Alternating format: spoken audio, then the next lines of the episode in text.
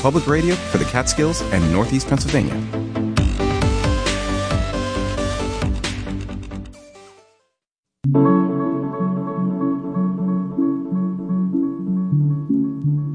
Welcome to the local edition news and information keeping you connected in the Catskills and Northeast Pennsylvania. I'm your host, Jason Dole, but not for long. I'm going to hand things over to Bill Williams in just a moment for the Kingfisher Project. Bill's with us here live in the studio, and that's a good thing because uh, on Thursday, just before the holiday weekend, Thursday was International Overdose Awareness Day. And that occasion was marked in Sullivan County uh, by a vigil. Thursday evening, officials were there and spoke community came out and gathered and also spoke. And uh, Bill Williams was there. So let's get a quick report before we get the Kingfisher Project started. Bill, what what was it like on Thursday night? Well, I think the first thing we should say is that one of the uh, organizers, one of the committee, was our very own Kingfisher Project's very own Julie Pizzal. Julie helped put it together, uh, along with a lot of other people, uh, and there were there were exhibits. There were tables. There were tables with exhibits with handouts, information, uh, including some past guests of ours, Catholic Charities and Hope Not Handcuffs, and a Kingfisher Project table. What's the well? If you could sum it up, like what what what stands out to you about this event, or was there a th- whether it was an official theme or just what you noticed people talking more about this year than perhaps in past years?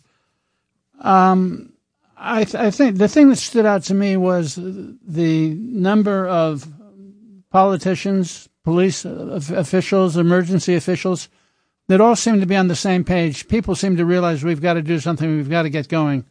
Um, probably because it was in a brochure that they handed out, but it was also mentioned. Sullivan County holds the highest rate of overdose per capita in New York State. That includes New York City. Highest dose per capita in New York State. So it was also recently designated as a high intensity drug trafficking, trafficking area. What that means is that there will be federal funds designated to help Sullivan County combat all the drug trafficking that goes on in our neighborhoods. Right. And that's something we've been covering right along here, both on the Kingfisher Project and, you know, on the local yeah. addition to that designation. Of course, you have something like, like a designation of a high, high intensity drug trafficking area. Boy, that sounds like legally speak for like a major uh, uh, law enforcement crackdown. But it seems like the more and more the, the emphasis in general out there, you're hearing people talk about things such as uh, harm reduction, such as options besides the uh, carceral system for those who are using. Is that did that continue at this event? Where you continue? Oh, absolutely. See signs of that. Absolutely. Yeah. The uh, Liberty Police Chief uh, spoke, and of course he spoke about the police department's relationship with Hope Not Handcuffs. That one of the things he said was, you know, when your children, we tell children if they see a problem, if they have a problem, go to tell a policeman if you need help. And we should say the same thing to people with addiction problems, that they can feel safe going to the police station, asking the police to help them get get some help, yeah. get some treatment. All right. Well, I want to thank you so much for giving us that update and uh, you know being our eyes on the ground at that event. And uh, now, without further ado, let's let's get the Kingfisher Project started here on the local edition.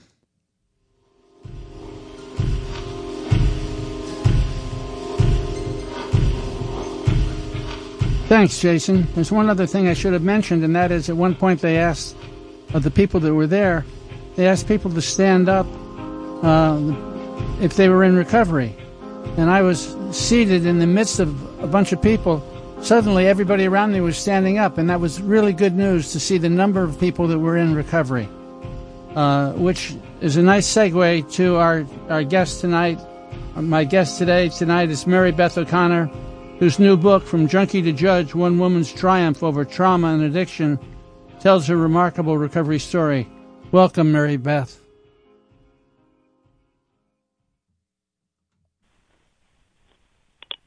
Can you hear me? I can hear you. Thanks okay, for having me. Good. Sorry, my my fault. Well, welcome. Thank you for joining us. Mary Beth is joining us. You're in California right now, are you not? Yeah, I'm in the San Francisco Bay Area. Yeah. Um, I just in preparation for the show, I read, I read the book, your book again for a, a, a second time. So I'd, a, I'd know what I was talking about, but b, just to try to get a, a clear understanding of your whole story. What, what two things impressed me. One is the the the trauma. We say trauma, I mean the way you were treated as a child growing up was a combination of abuse and nobody paying attention to you at all. Uh, and then that seemed to have a sort of a ripple effect so that later in life situations reoccurred that almost mimicked or, or in some ways reflected upon early treatment that you somehow got used to. Do I summarize that fairly? I think that's right. I mean, a, a lot of people who suffer trauma it's sort of it's a norm. Uh, and so there are a couple things that happens. One is that it doesn't seem as outrageous to us if more violence happens. It's sort of more within our normal experience. But also uh, our ability to sort of detect risk for me it went from you know being hyper aroused and noticing if for example a man stood behind me in an elevator to being oblivious. It's just i didn't have a balanced sense of where the true risks were and i had a distorted perception of what was normal. And that's what happens for a lot of us. Um when one of the things you you talked about was um when you were in school, when you were in, I guess, in, in high school, there was actually a smoking area for students outside. Uh, but as you describe, describe the, the teachers and guidance counselors, I was struck by, I guess that's because I'm a former teacher, but I was struck by how little attention they paid to what students were doing. Today, if if we saw some of the things or heard about some of the things that were happening to students, we'd be ob- obligated to report it. Um, it doesn't sound like any of that happened in when you were growing up. No, well, it was the 70s, and so I'm sure a lot of younger people find it odd that we had an actual patio where we were allowed to smoke cigarettes, but there was a lot of smoking of of marijuana, you know, on the patio as well. And so the teachers and staff just basically avoided the patio area. They would they would go in the other door so they didn't have to walk through and, and sort of uh, acknowledge it or deal with it. But it really was pretty much mostly just people smoking um, weed. It wasn't usually anything more than that. Uh, any chance teachers were going in another door and smoking on their smoking weed on the other side of the school? well, there were always rumors about a couple of teachers, but of course you never knew. I mean, it's not as if we had accurate information. It was more based on did they have long hair or did they seem cool or did they ride a motorcycle? yeah. What would what would you? Well, I th- I think I know the answer, but what would your advice be for people that are in, in abusive situations now? I mean, I do think that it's important to pay attention to what's going on in those teenage years. Sometimes I'm asked, what's the number one thing we could do to reduce the substance use disorder rate in America? And my answer to that is always mental health treatment for children, right? Because the truth is that having uh, abuse in your family, abuse around you, particularly if it's repetitive, uh, does really increase your odds of developing a substance use disorder. But also, of course, you know, I had PTSD and I didn't know it. Depression and anxiety are common. And so I do think it's important for uh, the adults around the children to try to notice if there are any signs that there's a problem and if there is to address it as promptly as possible because that will help reduce their risk going forward.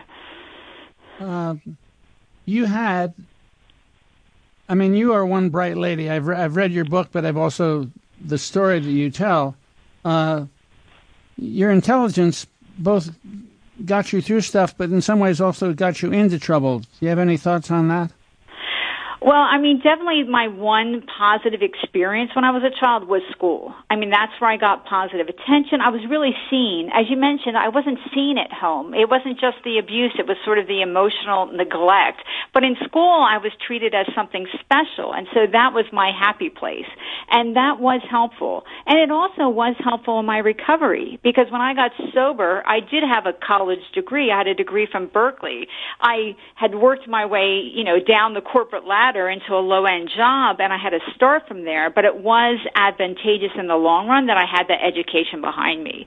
Um, but, you know, being smart, having an education doesn't really make us immune to, um, other things that are going on in our lives or to the other risks of developing the anxiety or um, addiction that like I did. Yeah, it would seem to me it's almost a well, it's a cautionary tale that as as smart as you were um, after college, during and after college, uh, you still wound up in some really dangerous situations. Yes, I mean, you know, I moved in with an abusive boyfriend when I was in college, and I knew he was abusive before I moved in with him, and that's something I thought a lot about when I was working on my memoir. But uh, you know, it just to me it wasn't that bad, and there was also sort of a a bond with him because he came from an abusive household, and so I felt like I understood him, and we were sort of two of a kind, peas in a pod, and so that was why I made that choice. But in the end, I I did leave, but in the meantime, there were violent episodes which just sort of reinforced my stress, my anxiety, um, and my other mental health issues. Um, people talk about uh, a drug of choice. I, I've, I've been thinking about that. It seems to me that people people don't. It's not like you go to the supermarket and you walk down the aisle and say, "Oh, I'll have one of those." um, that that somehow there's a kind of a lock and key uh, thing where people wind up using the drug that fits their emotional state, their mental illness. That there's a somehow the drug and the and the personality come together. Does that make any sense to you? Uh, you're right. I thought about this a lot when I was writing the book and when I first got sober because I was always sort of high energy, considered high strung, verbal and yet it wasn't the opiates that attracted me. I mean, I did, you know, downers, pills. I've done heroin. It just didn't uh, really appeal to me the way that methamphetamine did, which is interesting because I was already high energy to start with. But for me, it was a clear choice. Once I was exposed to meth, um, that really was something that I pursued. And in, in the long run, I stopped doing most other drugs because meth was my my my focus.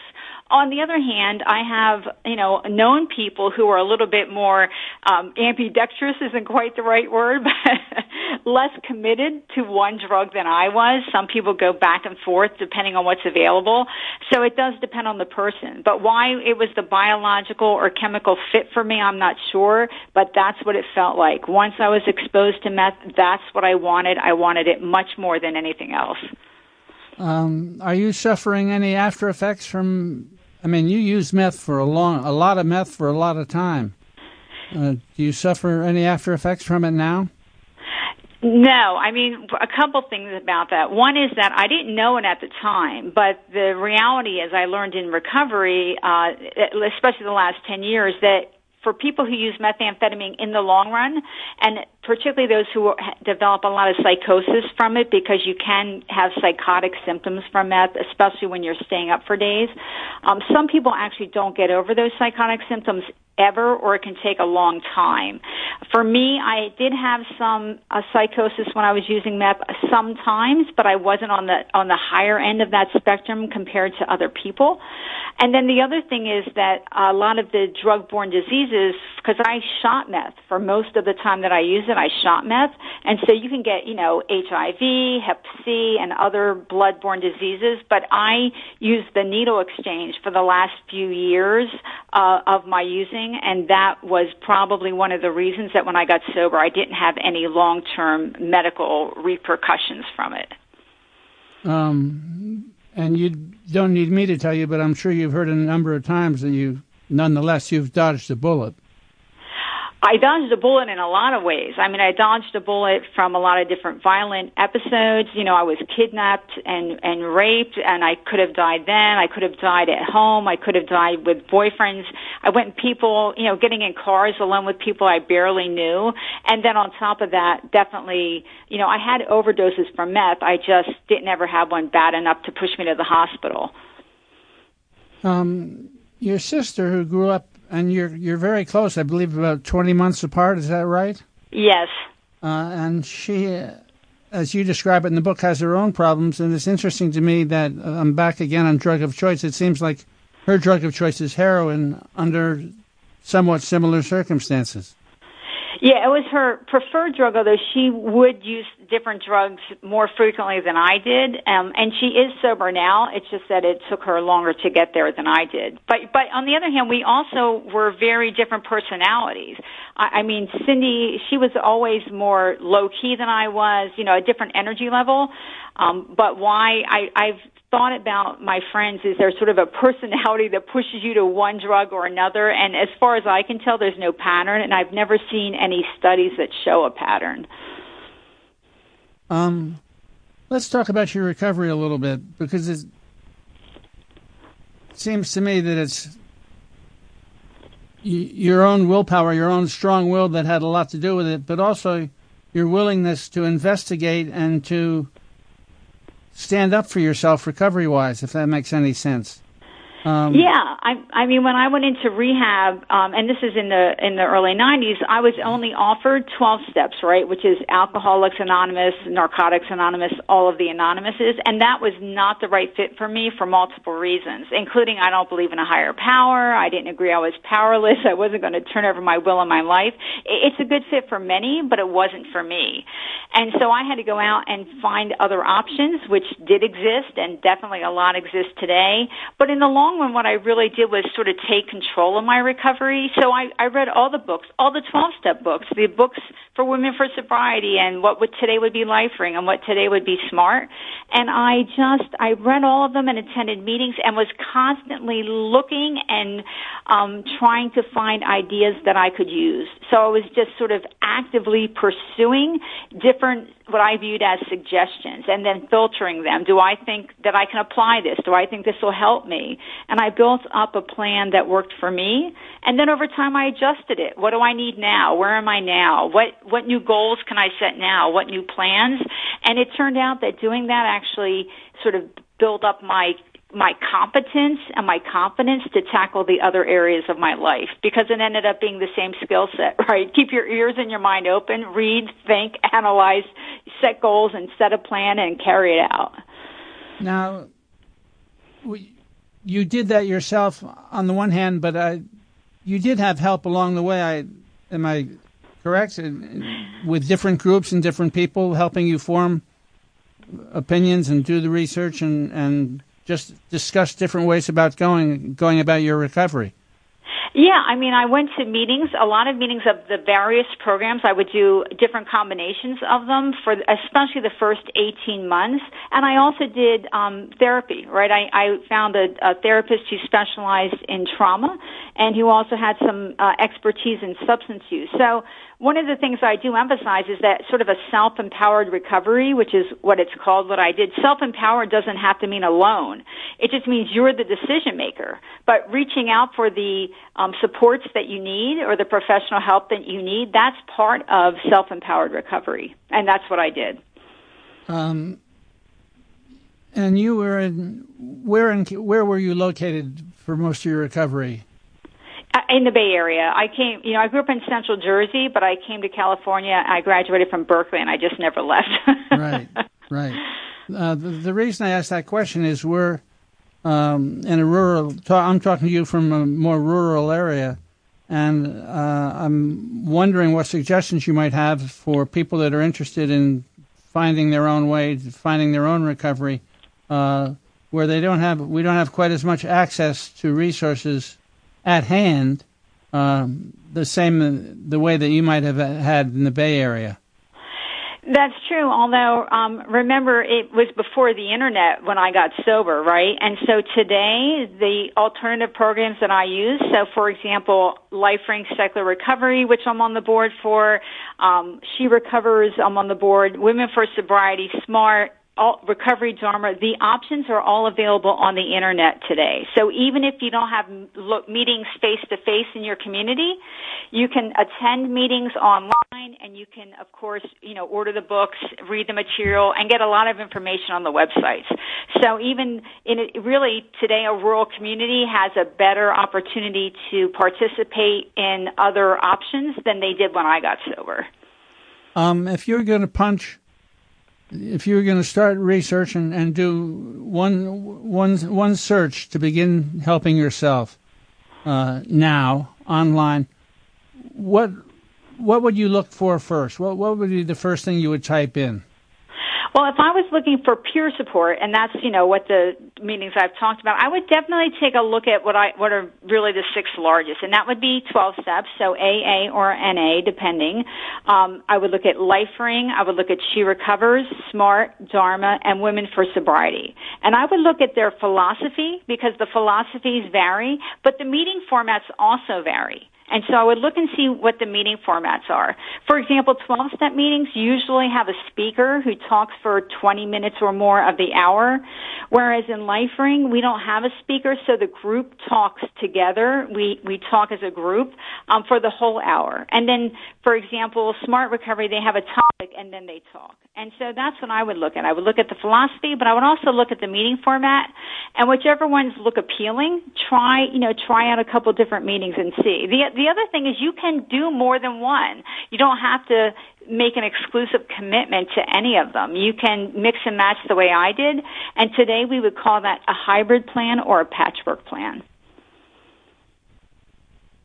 Um,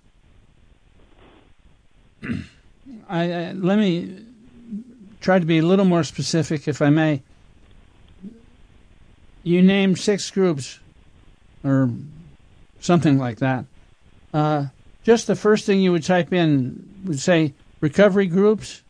Uh, where where would you go to get the list? That's that's really what I'm I'm asking. Yeah, I would do um, peer support groups for addiction. Would, would should get you a list. You can go on to the websites like SAMHSA, S A M H S A uh, .gov has a list of peer support groups as well. Um, or and if you if you're only finding 12 steps, then I would type in peer support alternatives to 12 steps, and I'm sure you would find a list of the other groups. Yeah, yeah. Um, how many do you find?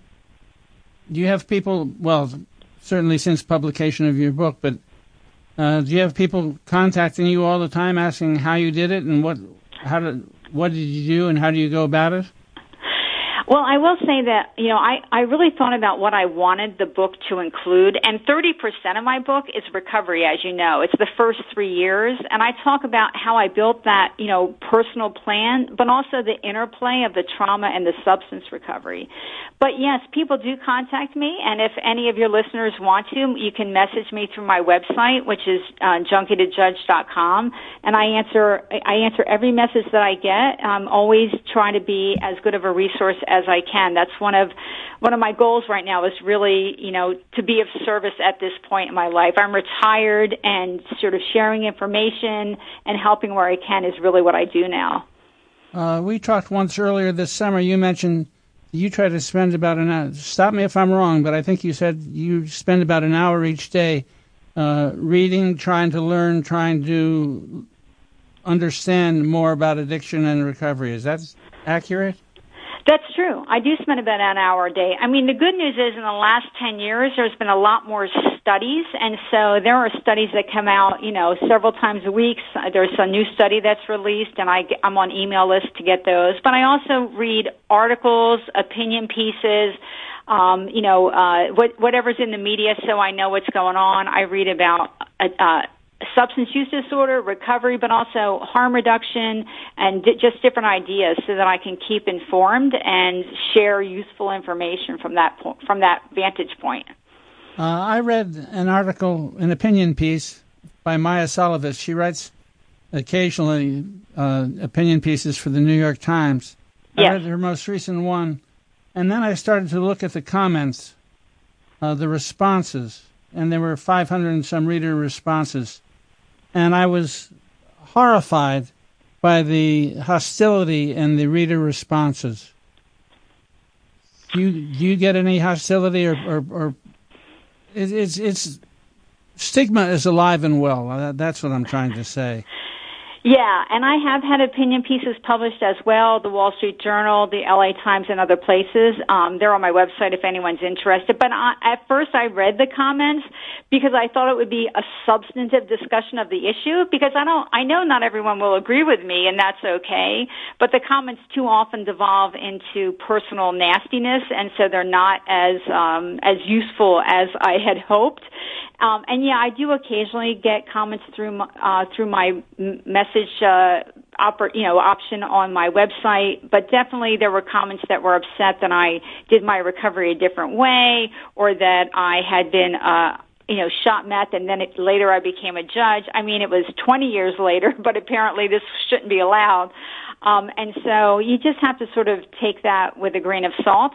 Um, but I definitely the, the comments I was most interested in were the substantive comments. You know, what what is the what is the other opinion? What is the counter argument to what I said? Those comments I'm very interested in because I want to understand everyone's perspective. Yes. Well, there's still a lot of people that we've still got a lot of lots to teach and a lot to learn.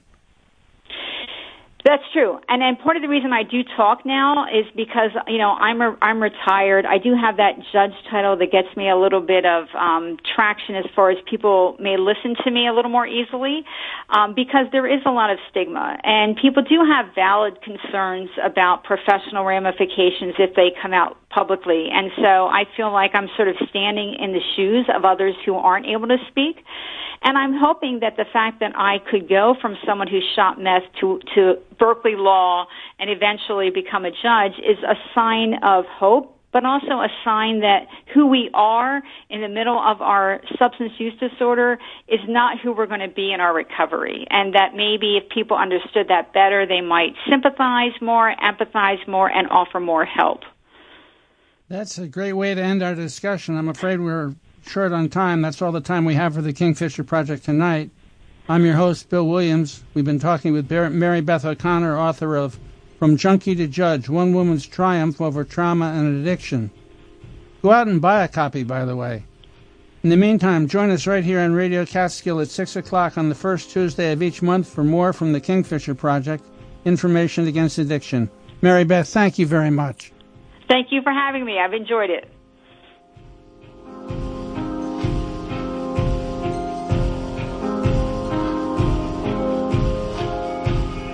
You've been listening to the Kingfisher Project right here on Radio Catskill. We're public radio for the Catskills, Northeast Pennsylvania. I'm your host, Jason Dole. We'll be back tomorrow. We'll check in with Leah Mayo, get the latest headlines for our listening hour, for our listening area from the River Reporter. It is River Reporter's local news roundup. That'll be tomorrow. And, uh, before that at 10 a.m., don't miss the news Monday through Friday at 10 a.m. on Radio Catskill. Live local conversations coming to you every morning at 10. Tim will be in tomorrow morning to do it all over again. Before that, of course, we've got Mr. Kusar Grace in for the Music Emporium. Two hours of phenomenal music coming up at 7.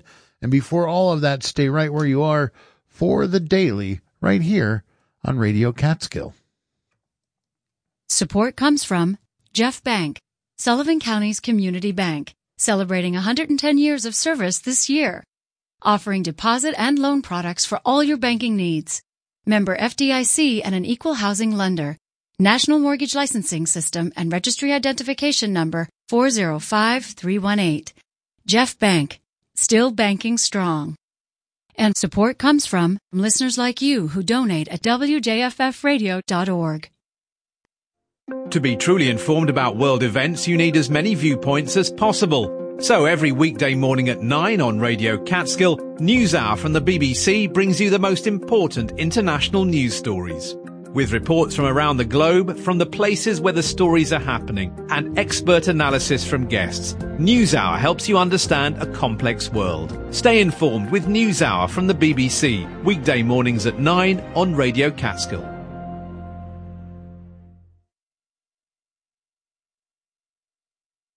This week on This American Life. Yes, Jesse. Hi. We tell the story of one phone call to a very unusual hotline. You got your door unlocked? Um, let me check. Uh, hold on. Yeah, it's unlocked now. Okay. Are you you're by yourself in your home in your apartment? Yeah. yeah. Okay. One call, and I would change the lives of three different people this week. Saturday at 6 on Radio Catskill. We've only got another half hour left to this uh, heat advisory for uh, today, but there will be another one tomorrow because it's going to be hot again tomorrow. Before that, overnight low down to about 65 tonight. It'll be partly cloudy. Tomorrow, uh, near record highs once again in the mid 80s, and there will be another heat advisory going from noon until 7 tomorrow. And then on Thursday, hot again with a chance of uh, strong to severe thunderstorms. This is Radio Cat.